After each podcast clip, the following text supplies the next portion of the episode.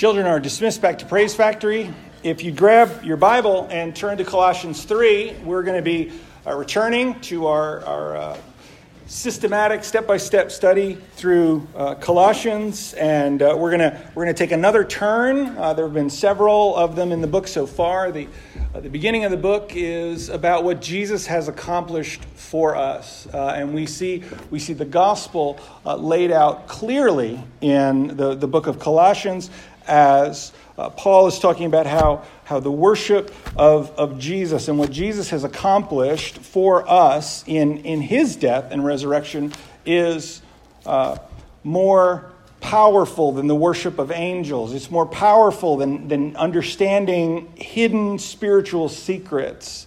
Uh, there are no hidden spiritual secrets. All that we're supposed to know about life and faith is revealed in the scriptures. There's nothing like kept uh, secret for the, uh, the super Christians or, you know, like the ultra intelligent or the super spiritual. There's, there's none of that. Uh, all that we ought to know and all that we need to know is revealed in the scriptures. And so, uh, so, so Paul says that the worship of Christ is superior to that. It's superior to uh, bodily discipline, which is uh, punishing ourselves or, or, or, or um, other, other ways of, of practicing restraint that, um, that are intended to make us more holy. Paul says that, that these things uh, don't do anything to, uh, to enhance our spirituality, uh, our relationship with Christ. And then finally, uh, the worship of Christ is better than,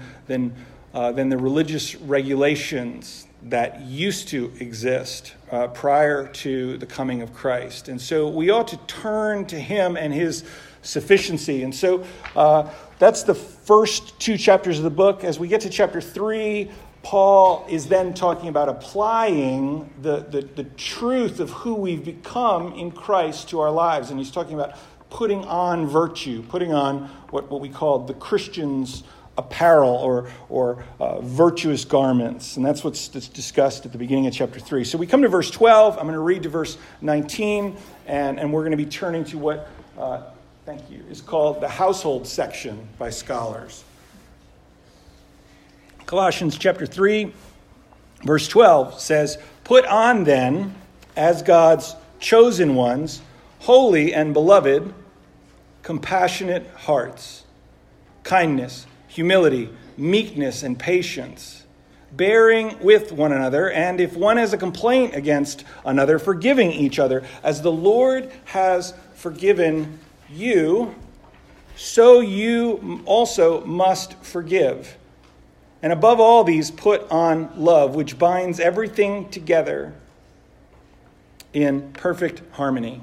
And let the peace of Christ rule in your hearts, to which indeed you were called in one body, and be thankful. Let the word of Christ dwell in you richly, teaching and admonishing one another in all wisdom, singing psalms and hymns and spiritual songs with thankfulness in your hearts to God. And whatever you do, in word or deed, do everything in the name of the Lord Jesus, giving thanks to God the Father through him. And then Paul says in verse 18 Wives, submit to your husbands as is fitting in the Lord. Husbands, love your wives and do not be harsh with them. Let's pray together. Father, we thank you for the opportunity to open your word, and we thank you that your word speaks to our needs. It doesn't necessarily always address our wants, it, it speaks to us in a way that gets underneath our skin. At times, it, it addresses us in ways that we're uncomfortable with. Sometimes, uh, the truth of the word cuts against our culture's values or, or the values that we've been brought up with. We may have a, a general sense of how the world and the universe and life and everything is supposed to work, and then your word will say something that's unpopular or that is controversial. And so I pray that you would give us the grace to lower our defenses and to hear truth. Lord, sometimes we hear truth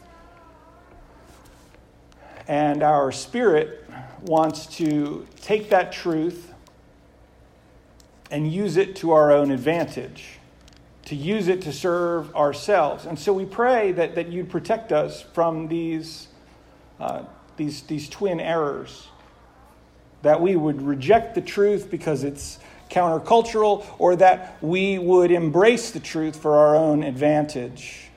Instead, I pray that you would help us to live the way that Jesus taught us to live when he said that the one who is greatest among us would be our servant. And that the more authority and responsibility and power and control and position that we occupy, the greater our need to humble ourselves and serve. And so we, we pray, Father, that you would destroy and dismantle what is not good, and that you would build up and strengthen what is good, that we might serve you and love you and honor you in the way that you call us to. Lord, we pray this, knowing that you're good, knowing that you're kind to us, and knowing that you've given us all the good things that we need in Jesus. Lord, we pray this in his name. Amen. Uh, the theme throughout the book of Colossians is that Jesus is our all sufficient and preeminent Savior. Uh, it's, it's Paul's pattern many times when he, when he writes to, uh, to, to pick a, a main theme in his book uh, even though he's addressing something, right? He's addressing in, in the book of Colossians up to the point where that we've, we've gotten to now all the ways in which the church has gone astray, right? And so uh, he's, he's wagging his finger a little bit at them and saying, hey, you know, stop with all this obsession with angel worship that you've got going on in the church. Like that's slowly creeping in. Get rid of that. Uh, stop with, with all this judging one another because this person celebrates this and this person celebrates that. And, and you, you know, you're, you're not seeing eye to eye on these, on these different uh, traditions. And stop with all the, like, I got to punish myself to become more holy. Put that aside. But what he does as, he, as he's uh, uh, dealing with negative things is he's constantly pointing them back to the main thing. Keep the main thing the main thing, right? Keep your eyes focused on this. Keep it focused on our purpose and who we are. And that's that Jesus is a sufficient Savior, that He's preeminent, that He has first priority, that He is the most important thing. And the problem with these errors and these difficulties is that what they do is they put Jesus on the shelf and they put something else in his place. And so, what Paul does is he addresses how um, we, we have gone astray as a people, the way that we have strayed into sin, the way that we've alienated ourselves from, from God, and how, and how he has restored that relationship. And then he talks about how we personally come to Christ, how we, how we experience union with Him, and then He deals with a number of these uh, difficulties and objections, and then He appeals to them to embrace a new way of living and thinking. That they're to put on virtue and to put off those things which are ungodly, right? It's you know, you wake up in the morning and you get ready for your day, and hopefully, you know, you put off the pajamas and you put on the work clothes, right? And you don't roll in to, uh, to, to work with your elf pajama pants on, right? You know, or your, your Star Wars uh, nightshirt or whatever, you know? Like you don't, you don't show up as if you just rolled out of bed. You, you prep, right? You put on some hair product or some makeup. You put on some deodorant, right? You put off the bad morning breath and you put on some toothpaste, right? There, there is an experience of, of transformation that's supposed to take place on a daily basis. And Paul lays hold of this as he's talking about spiritual life in Christ. In, in the book of James, Paul talks about how the Word is to be the mirror that, that reveals to us the, the transformation, right? Hopefully, all of you, wherever it is that you prep or get ready, you've got at least some kind of mirror, right? You know, uh, and many of us, we've got lots of mirrors in our lives, right? There are, there's, there's uh, mirrors in the bathroom. Maybe there's a, a mirror uh, on a dresser in your, your bedroom. Maybe you've got a little thing that's got makeup in it, right, ladies? Hopefully not guys. Um, you know, you, you've got a little mirror built into that, right? You've got the rear view mirror in your car that you can check yourself out in. If you're in the passenger side of the car, there's a mirror right there in the visor. It's, I was just thinking, like, why don't they put it in the driver's side? Do you have a mirror in the driver's side? This is bad news, right? This is like texting and driving, right? Self self evaluation, you're going to be like, you know, should I get this removed or should I did I shave enough bang? You know, no, bad. It's bad. Anyway, um, no judgment on car manufacturers there. Uh, what, what, what Paul is, is talking about here is, is transformation. And what's interesting here, and is distinct from New Year's resolutions or turning over a new leaf, is, is that what is discussed here is rooted in spiritual fact and truth, and not just in hopefulness or positivity, right? This is not change based on, I hope something will be different. It's that there's something that's spiritually active and alive in us in Christ. That, that means that when we attempt to bring about change, that, that, that the universe, that our spirits, that the Holy Spirit of God, that, that God the Father will cooperate with us in that change, right? You know, we, we say, oh, it's a new year, I'm going to I'm going to change my habits, right? People, people say this. Well, on what basis are they embracing that change? Is anything helping them or is everything working against them? Paul says that when we put our trust in Christ, that the Holy Spirit enters in, that, that we become new creations, that, that the Spirit that used to live in us, that dominated us, has been broken, and there is a, a new spirit living within us, the Holy Spirit. And we can embrace true change. And so this is not just like, I hope I can change. It's as I embrace the truth, transformation takes place. Now, I just want to, I want to point out in uh, verses 12 through 17, sorry, it's actually just going to be 12 and 13, uh, multiple reasons or motivations for experiencing or embracing change, embracing uh, the pursuit of virtue. The first reason is there in verse 12, where it says, Put on then as God's chosen ones.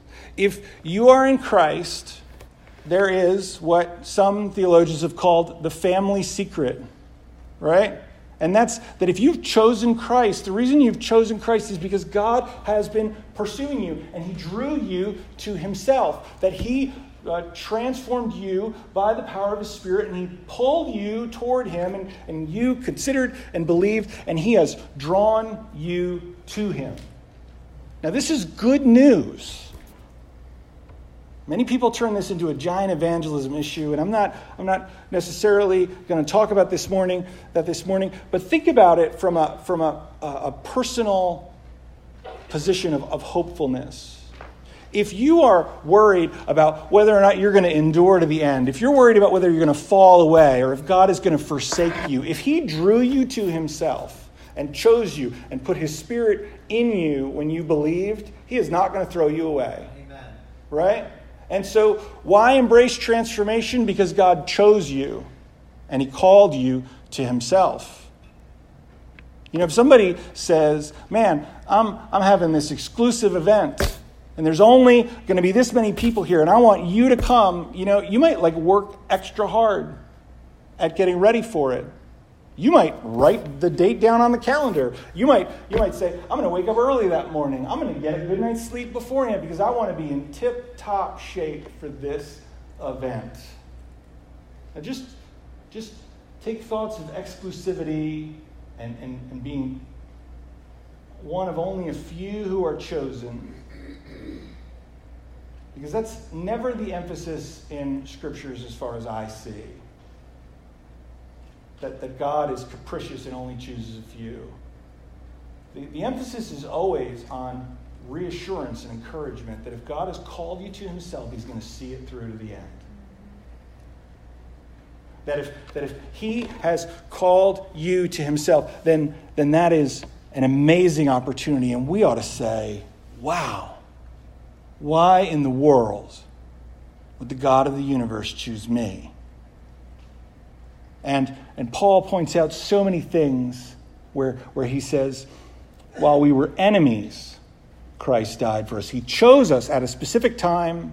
He chose us and called us to himself. He chose us before we'd done anything amazing, before we'd done anything virtuous, before we'd done anything to attract his attention. And if he chose us at that time, whether we have ups or downs, he's not going to throw us away. That's good news. We're God's chosen ones. Second, we're holy. He says, Put on then as God's chosen ones, holy and beloved. We're, we're holy. We're called for a sacred purpose. We're set apart by God for something specific. Jesus says, As the Father has sent me, so I send you right? We are, we are sent out with the Holy Spirit within us to be God's ambassadors and emissaries wherever we find ourselves, wherever you work, where, who, within your family. You're called for a purpose. And so, since we're called for a purpose, we embrace change. We're also told that we're beloved by God, God's chosen ones, holy and beloved. God loves us more than we can possibly imagine. I'll tell you, when I was when I was younger, there were a lot of things that I wanted to know more about. And there were things I wanted my Sunday school teacher or a Bible study leader to talk about. Teach me about this doctrine or this time or this, uh, this truth from the scriptures. The older I get, the more important and the larger, the, the, the, the huger, the more all encompassing the doctrine of the love of God becomes. The fact that, that before we had done anything virtuous, the book of Ephesians says, But God, because of the great love with which He loved us, made us alive together with Christ. It is the center of everything in the scriptures. It's the recurrent theme over and over again. We find that God's patience and his kindness and his uh, continued graciousness towards people isn't built on anything that they've done, it's built on his love and his care. And so, if we're called beloved of God, that ought to be a, a powerful motivation for us to say, you know what? I am going to respond to this love in a positive way. And so we embrace change. And then finally, in verse 13, it says that we have been forgiven. So we're called, as, as God's chosen ones, holy and beloved, we're called, called to put on compassionate hearts, called to put on kindness, humility, meekness, and patience. We're called to bear with one another. And if there's any complaints or difficulty within our, uh, within our, our fellowship with one another or our relationships, we're to forgive one another. Why should I forgive them? On the, you don't know what they've done to me. Well, I see right here where it says, as the Lord has forgiven you, so you must forgive. And then the flood of all the things that I've confessed and all the ways that I've failed and all the, the, the, the, ways in which I've not lived up to God's standards for me come crashing in. And I think He has been so incredibly gracious to me. How could I be ungracious to someone else? How could I refuse forgiveness to someone when I've been forgiven? How could I not take, how, how, how can I refuse to take this amazing forgiveness that I've been offered and use it as a motivation for change. So, so Paul is talking about virtue here in general, and then he's going to turn to the practical, right? And he's going to say, here are some places where you can apply this. And he doesn't, he doesn't like mess around and slowly ramp up right? You know he doesn't he's not he's not delicately gonna gonna move around. He jumps right into the nitty gritty right? Right into the power wires. Uh, i've been doing a little bit of, of electrical work at my house. Um, nothing too complex. Like i'm not i'm not like I, I, I don't understand codes and you know voltage and all that stuff but i do understand you know if you turn the breaker off and disconnect this switch and wire everything up right right I can do some stuff. But I don't forget the fact that I could, like, you know, incinerate my skin and my brain while I'm doing it. And so you need to be careful. Paul's like, we're jumping right into the middle of everything here. Like, we are just going to jump right into the, the, the, the center of, of where change and transformation and putting on virtue and embracing the way of Christ, where, where it matters most. Now, as we talk about marriage and, and marriage relationships, you might say, well, I'm single, right? Well, you never know, right? Singleness sometimes is just for a time. And that status can change. You might be married and you might say, We've got uh, a couple months in, a couple years in, a couple decades in. Uh, things are pretty settled. They're not going to change. Well, the Holy Spirit lives within us and drives change. And when we embrace God's will, change comes.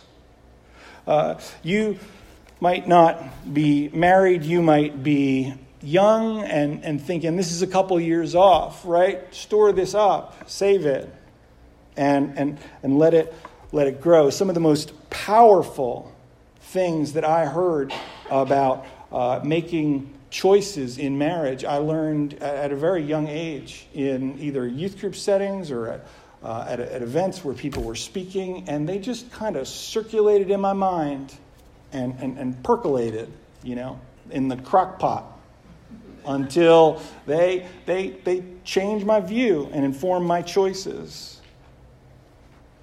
Paul is talking about how Jesus is an all sufficient Savior and how following him and living a transformed life empowered by him affects everything.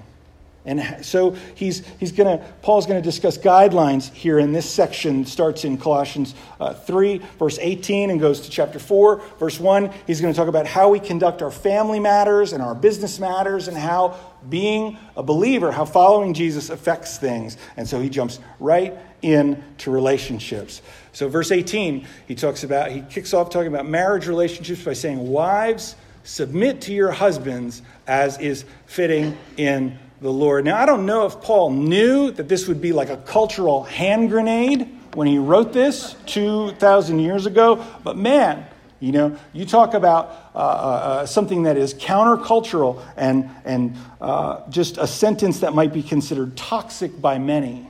Here it is, right? This could be classified as Bible hate speech by some, right? Uh, this all depends on how we define or how we understand the word submit, how it's, how it's used. Uh, that changes everything. And in, in part, what's important for people to realize is that, is that there, is, there are definitions of submit that are caricatures of what the Bible is actually promoting or encouraging here. Uh, there are stereotypical models of what submission looks like in a marriage relationship that aren't in, in, at all what the Bible intends.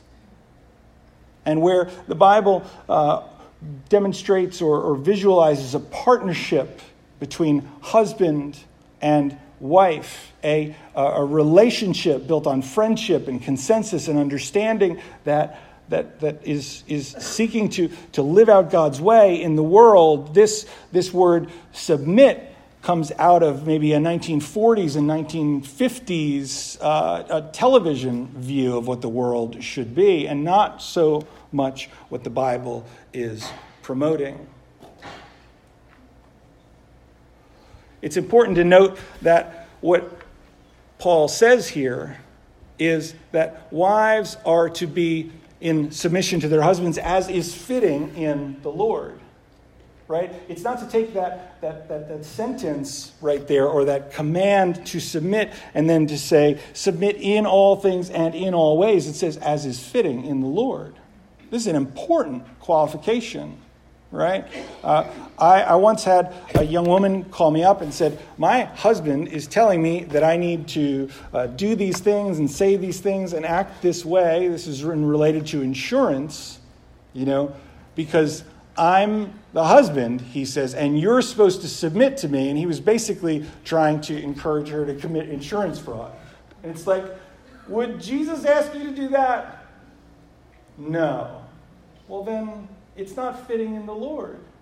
Right? You know, understand that, that the call here to submit is, is not a all or nothing command. It's as is fitting in the Lord. Second qualification here, I think, that is super important is that many times we make this issue of submission one of role or identity and that we define someone in the marriage, we define the wife by a singular action. When what's being discussed here is a response to proper leadership. The call to submit is, is not a definition of identity. The wife is not defined as a submitter here, as their entire role or their entire function within the marriage. Instead, what's being said here is that when the husband leads in a way that is fitting in the Lord, that the wife ought to empower, ought to support. And this is the way that we see the, the, the word used many times. The word submit means to approve and to, to follow through to, to see something as good and to say, yes, I'm going to get behind that. I'm going to support that. Think about the way that it's used in Romans 8 7. Paul says, the mind that is set on the flesh is hostile to God, right? The, the mind that says, I'm going to go my own way, do my own thing, right? I, I, I like this way of living. That's hostility towards God. And then Paul says, it does not submit to, to, to God's law. Indeed, it cannot. It has its own commitment. It's committed to living out what gratifies the flesh. And if, if it's committed there, it can't submit, support, approve, or empower this way of thinking or living. Many times, when submission is trotted out in conversation, as in, your role is to submit what it means is I have made up my mind, I have put my foot down, I have made a decision, and your job is to mindlessly go along with it and to approve it because this is what I want. That's not biblical leadership.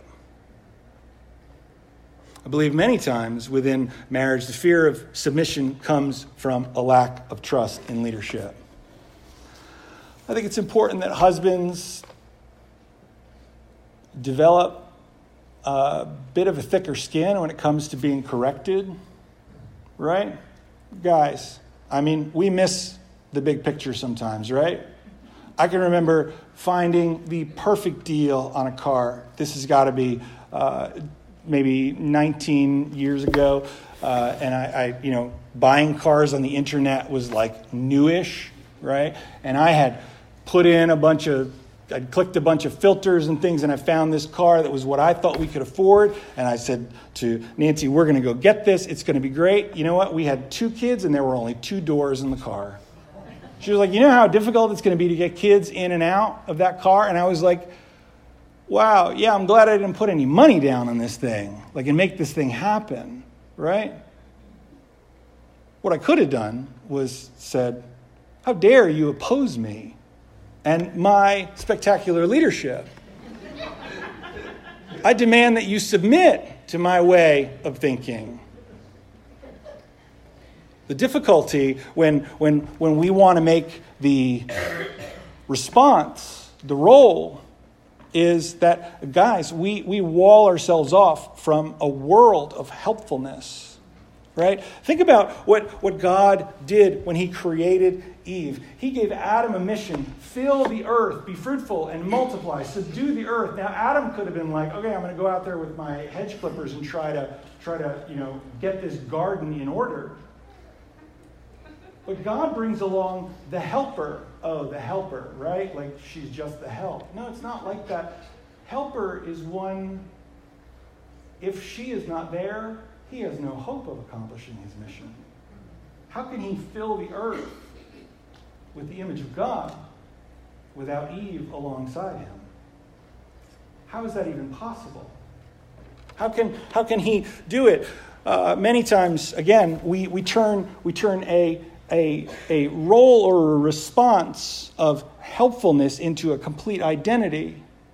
Here's, here's some, as people grouse about the way the word helper is used, they forget that even though the Lord said, It's not good that man should be alone, I'll make a helper for him, he also receives that title himself in the scriptures. Psalm 30, verse 10 Hear, O Lord, and be merciful to me. O Lord, be my helper.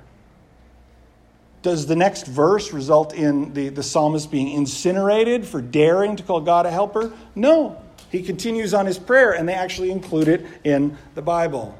Psalm 54, verse 4, the psalmist says, Behold, God is my helper.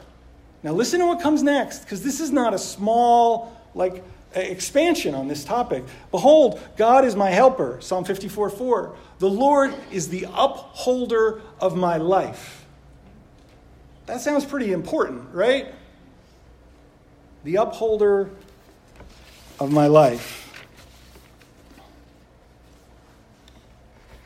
Submission is empowering leadership. It does not mean turning off the mind. It does not mean withholding comments. It doesn't mean that, that, that support means that there's not a helpful criticism or feedback. And guys, listen, you may have, by your behavior and conduct and pattern over the years, you may have shut this off or shut it down.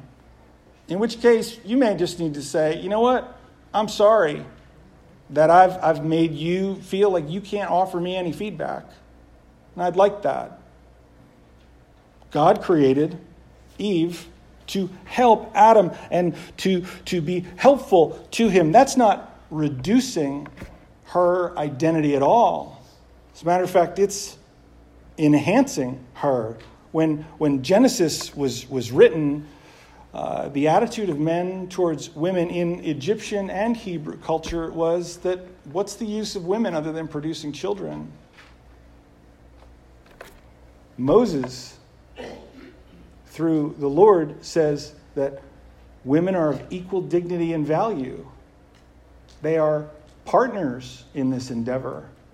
Paul says the same thing. Peter says the same thing that they're heirs of life, co heirs equals. There's to be a supportive and vibrant partnership between husband and wife. The wife ought not to be characterized by a, a mousy kind of silence, right? Or a, a, a difficult, domineering, uh, uh, disruptive personality. But that there ought to be some synergy between the two. This is not easy. But let me say this men thrive on respect. Amen. They want to be respected. They want to be respected for their accomplishments. You, you don't need to look very far for evidence of this, right? Guys turn a competition, turn everything into a competition. I, I recall years ago, uh, we were in uh, anatomy and physiology class, and we were doing this uh, lung volume test, right? We had this uh, this device, you know, and they use it in the hospital, right? And, and my lab group was there's one girl, and there were like six guys in the group, right? And, and she went, and she was like, oh, you know, my lung volume is this. And then some other guy went, and I had been a swimmer, you know, and, and so I was like, all right, there we go. And I did the test, and I, I performed, outperformed them like by a factor of three or something. It was some massive difference. And all the other guys were then like, you know, they're getting ready. Like they're gonna they're gonna tough this thing out. You know, it's gonna be it's gonna be a massive difference here. It, they turn everything into a competition. Why? Because the guy who puts the most points on the board is the one who's to be most respected. Men want respect in their job. They want respect from their children. They want respect from their wife. That's what they want. Respect comes when, when leadership is supported. And so many times when, when the respect is not there, when the support is not there, guys start to do all kinds of weird stuff to go and find respect somewhere. That's what they want, that's what they crave. And so the role, not the role, sorry, the response is to support. It's said in, in verse, uh, uh, uh, I lost my place here. It said that this is to be fitting in the Lord. Uh, that it's, it's as to the Lord. Um, to, be, to be willing to submit to be willing to support is in keeping with Jesus' own teaching and his example. Uh, some people might, they, they view a supporting role as inferior, or they say, goodness, you know, I've been, I've been consigned to this role. This will be unfulfilling. Let me say this Matthew 20, verses, uh, starting in, yeah, verses 25 to 28, Jesus is, is he interrupts this argument between their disciple, his disciples about who is the greatest, right?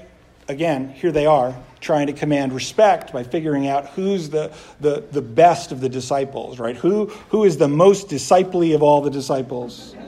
And they're arguing about it. And Jesus calls them and says, You know that the rulers of the Gentiles lord it over them. Rulers among the Gentiles, they rule. Their great ones exercise authority. It shall not be so among you. But whoever would be great among you must be your servant. And whoever would be first among you must be your slave. Even as the Son of Man came not to be served, but to serve and to give his life a ransom for many. This whole idea of, of submitting is, is not one that's just confined to the, to the territory of marriage. In Ephesians 5:21, Christians are called to submit to one another out of reverence for Christ. This is something that, that, that when, when another believer comes along and says, Hey, you know what? I noticed this in your life. You ought to consider this instead of responding with anger and pride and saying, You hurt my feelings, like you crushed my identity. We say, Maybe they're right. And then we, we acknowledge and, and and absorb their leadership and factor it into our lives. We're to submit to one another. We're to submit to leadership. Hebrews 13, 17, obey your leaders and submit to them.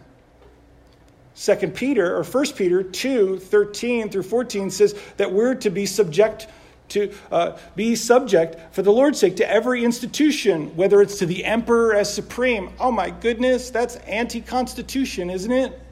To obey the government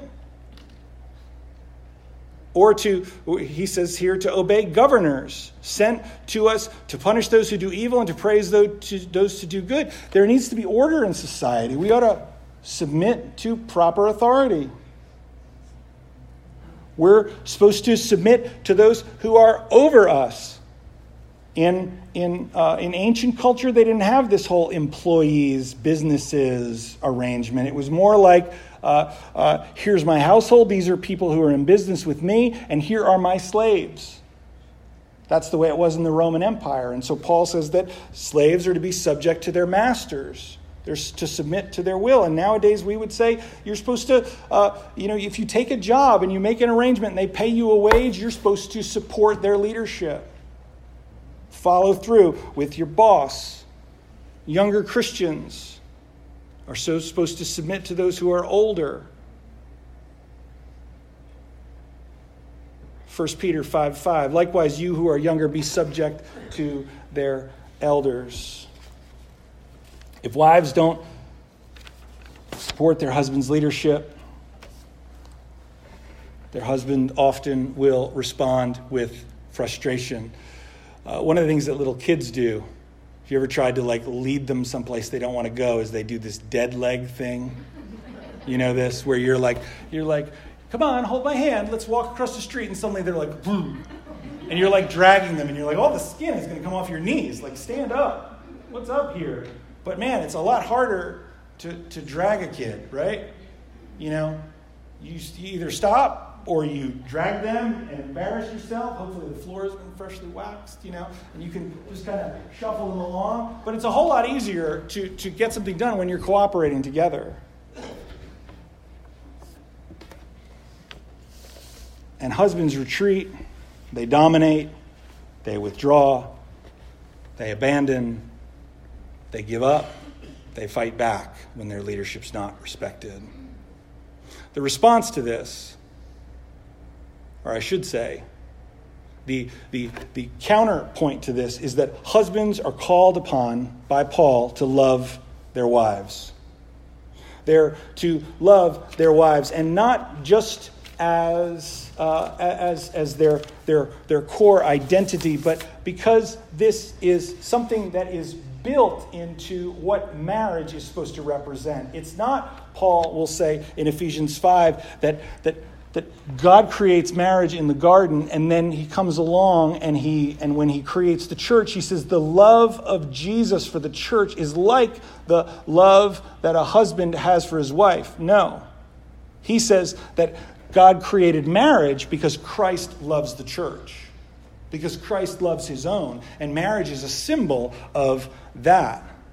Husbands are to love their wives. Uh, and then he points out that, that they're to love their wives in the same way that they nourish their own bodies. Now, we hear the word nourish, right, and we think vegetables, right? I don't think that's what's in view here. It's self care or self attention, right? When I, when I think about the way that I treat myself, I think I can eat eight Oreos, right? I could probably, if, if I were just going to throw caution to the wind, I could probably eat a whole pack of Oreos. Right? Yeah, I could do it. Why? Because Oreos are tasty and I love myself. Right? And so I'm going to shower affection on myself by eating all these Oreos. Now, I will pay for it. In a few hours, I will feel like garbage. But man, in the moment, wow. Right? Come on, guys. You, you, don't judge me because it's a new year.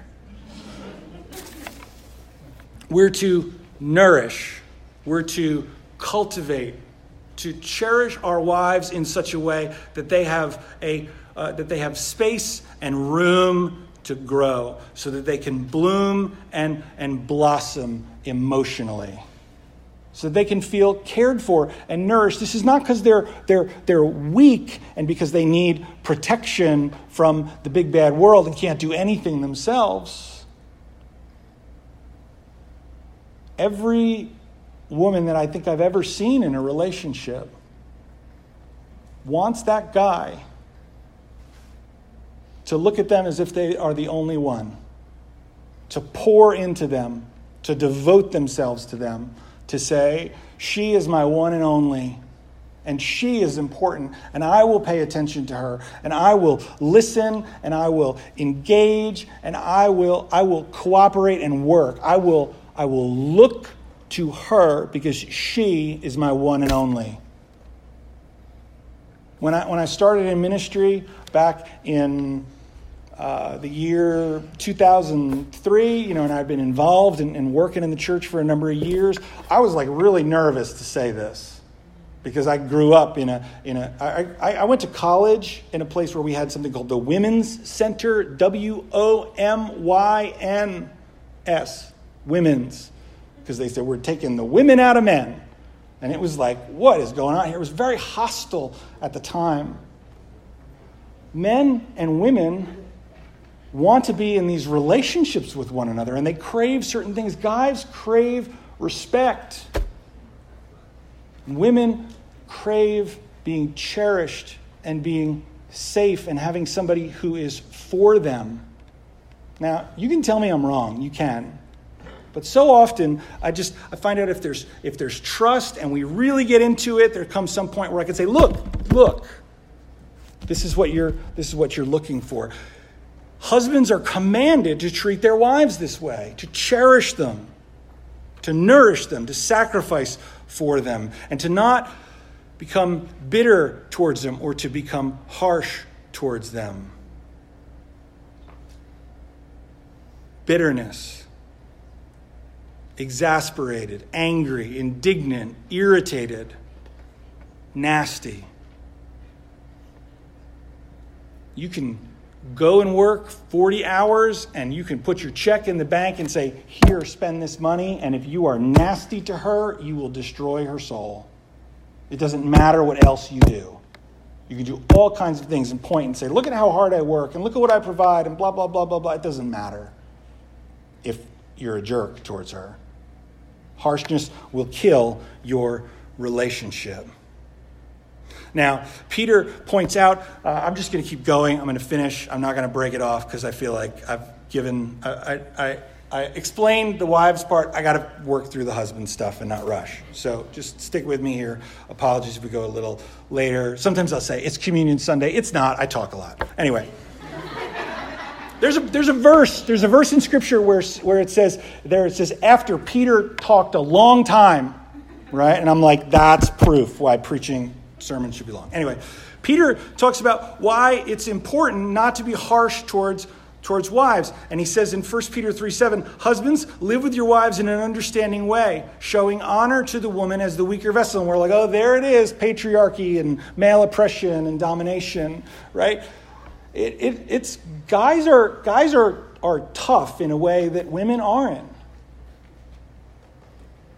This doesn't mean women women are weaker. We're not breaking out the fainting couches and the smelling salts, right? You know, and, and, and giving them all pearls so they can clutch them and say, oh my goodness, and pass out. Right? That's that's not what's being talked about here. Women are different guys are able to like suppress their emotions and go out and do tough stuff. We like the fact that women are soft and emotional and that they care. They're amazing at nourishing relationships. They're fantastic at showing care towards children, right? My wife is like, oh, I'm going to miss when they're little. You know, like she, she watches people with their kids and and she's like, I miss them being that small. And I'm like, I do not miss them spilling milk everywhere constantly. Like I do not miss, I do not miss certain things. I'm like, stop doing that. Do this instead, right? You know, I but but my wife creates this environment of of it's a home, not just a place where we live, right? And you don't stick your flowers in a soda can and display them, right? You put them in a vase. Vases are pretty. They're not as durable as soda cans or, you know, but they're delicate. Weaker doesn't mean like pathetic, right? Delicate and weak, weaker are, are, are, are different. He says, Live with your wives in an understanding way, showing honor to the woman as the weaker vessel, since they're heirs with you of the grace of life, so that your prayers may not be hindered. Bitterness destroys fellowship between husband and wife, and it creates dysfunction. It creates problems. We're, we're created to be in these relationships, and we're, in, uh, we're on uneven terms with one another. Men are like women in the way that they're both human beings, but they're different in what they're looking for out of the relationship, what they're looking for from each other. And we need to make sure, guys, that, that we're not operating on a basis of, of requiring respect or treating our wife like she's our buddy, right? like she's just one of the guys, because she's not.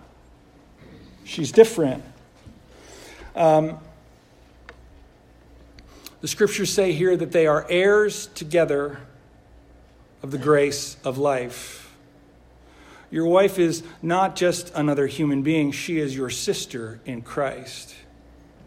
And therefore, doubly worthy of love and honor and not bitterness.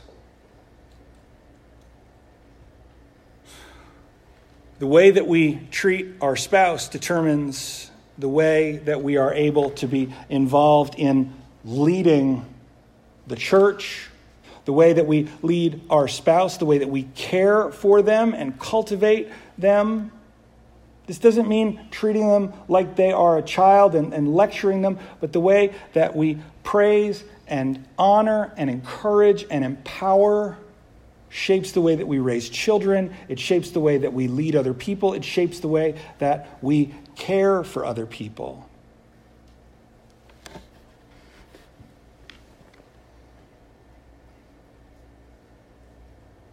Husbands find themselves in a place where they have the advantage of having a scripture that says, Wives, submit to your husbands. But the call to love our wife the call to love your future wife, the call to, to love uh, uh, the, the wife that you've been married to for 20 years or for 40 years means that we need to hear Matthew when he says, when, when Jesus says in Matthew that, that, that we're not to act like the rulers of the Gentiles. Paul says that we're not supposed to throw around our authority or lord it over others. Instead, the one who would be great among the crowd, among the disciples, would be their servant.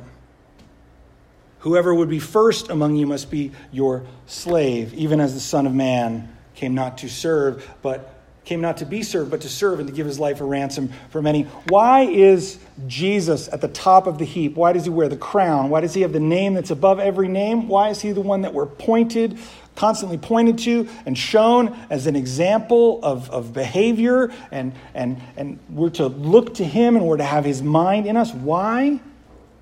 Because he embraced the greater servant role. Guys, it is, it is not a free pass that your wife is supposed to support your leadership. You're supposed to serve. You're supposed to serve. You're supposed to be active and engaged and serving as the Lord Jesus serves because you are symbolizing him in your relationship. And he serves the church and he cares for the church and he loves the church and gives himself up for her. This is not a free pass. This is not a get out of jail free card. This is not a you don't have to do your homework pass, right? This is not a gift card that entitles you to do whatever you want. It's an opportunity to display the character, character of Christ. Now, let me just shut this down and offer you just some closing thoughts. First, no one does this perfectly, right? You're not going to walk out of here and look at one another and say, We've messed up a little bit in our marriage, right? Like, let's try again. And, and, and now that you've heard this message and read this scripture, it's going to be like, Oh, this is going to, this, everything's going to be great. Doesn't work that way. No one does this perfectly. Instead, this is what we ought to return to over and over and over as the standard. This is the way, right, guys? This is the way. This is what we do. That was terrible, Star Wars fans. Um, these behaviors pick up strength and force as they increase, as they are put into practice, right? It's, it's not that you're going you're gonna say, Oh, honey, you look nice today, and let me wash the dishes, and suddenly everything's going to be turned around. It's the regular, ongoing, regular practice of service and prioritizing, nourishing, and caring and loving that's going to, going to pick up steam and, and grow. Nobody is supposed to be turned into the king or the emperor or the dominating, lording ruler here because Jesus models both of these behaviors. He is responsive to his Father, submitting and supporting his will, and he is self sacrificing and he leads and supports the church. Jesus models both of these behaviors, and we ought to uh, seek to incorporate them into our lives as well.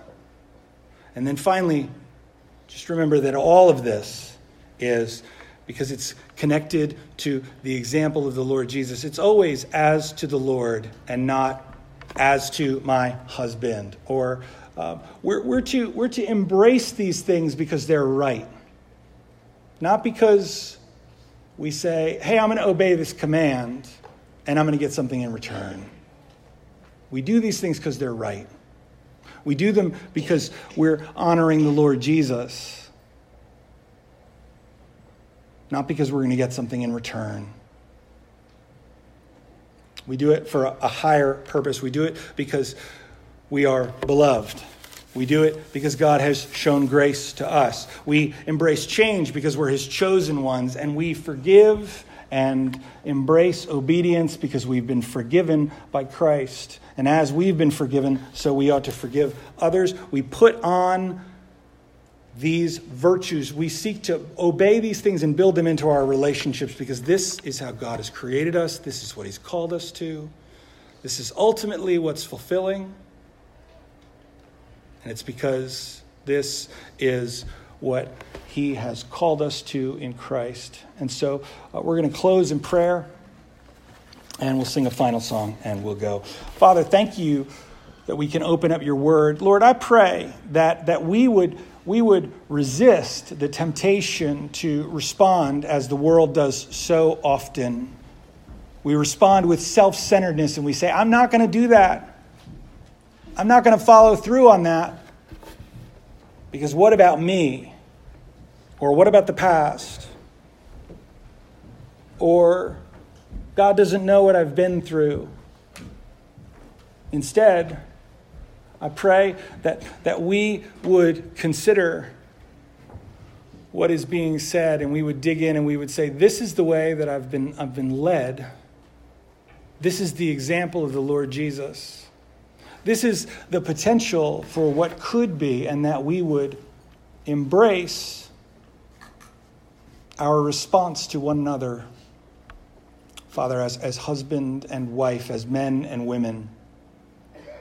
I pray that you'd give us great wisdom. I pray that you would, you would protect us from bitterness and harshness, and that you would help us by the power of the Holy Spirit to build your way and your will and your character into our marital relationships, Lord. We pray that you would do this to help us honor you as our, our Father. Lord Jesus, to honor you as our Savior. Holy Spirit, we pray that you would fill us and bring this to pass. And we pray this in Jesus' name. Amen. Let's stand and sing our closing song together.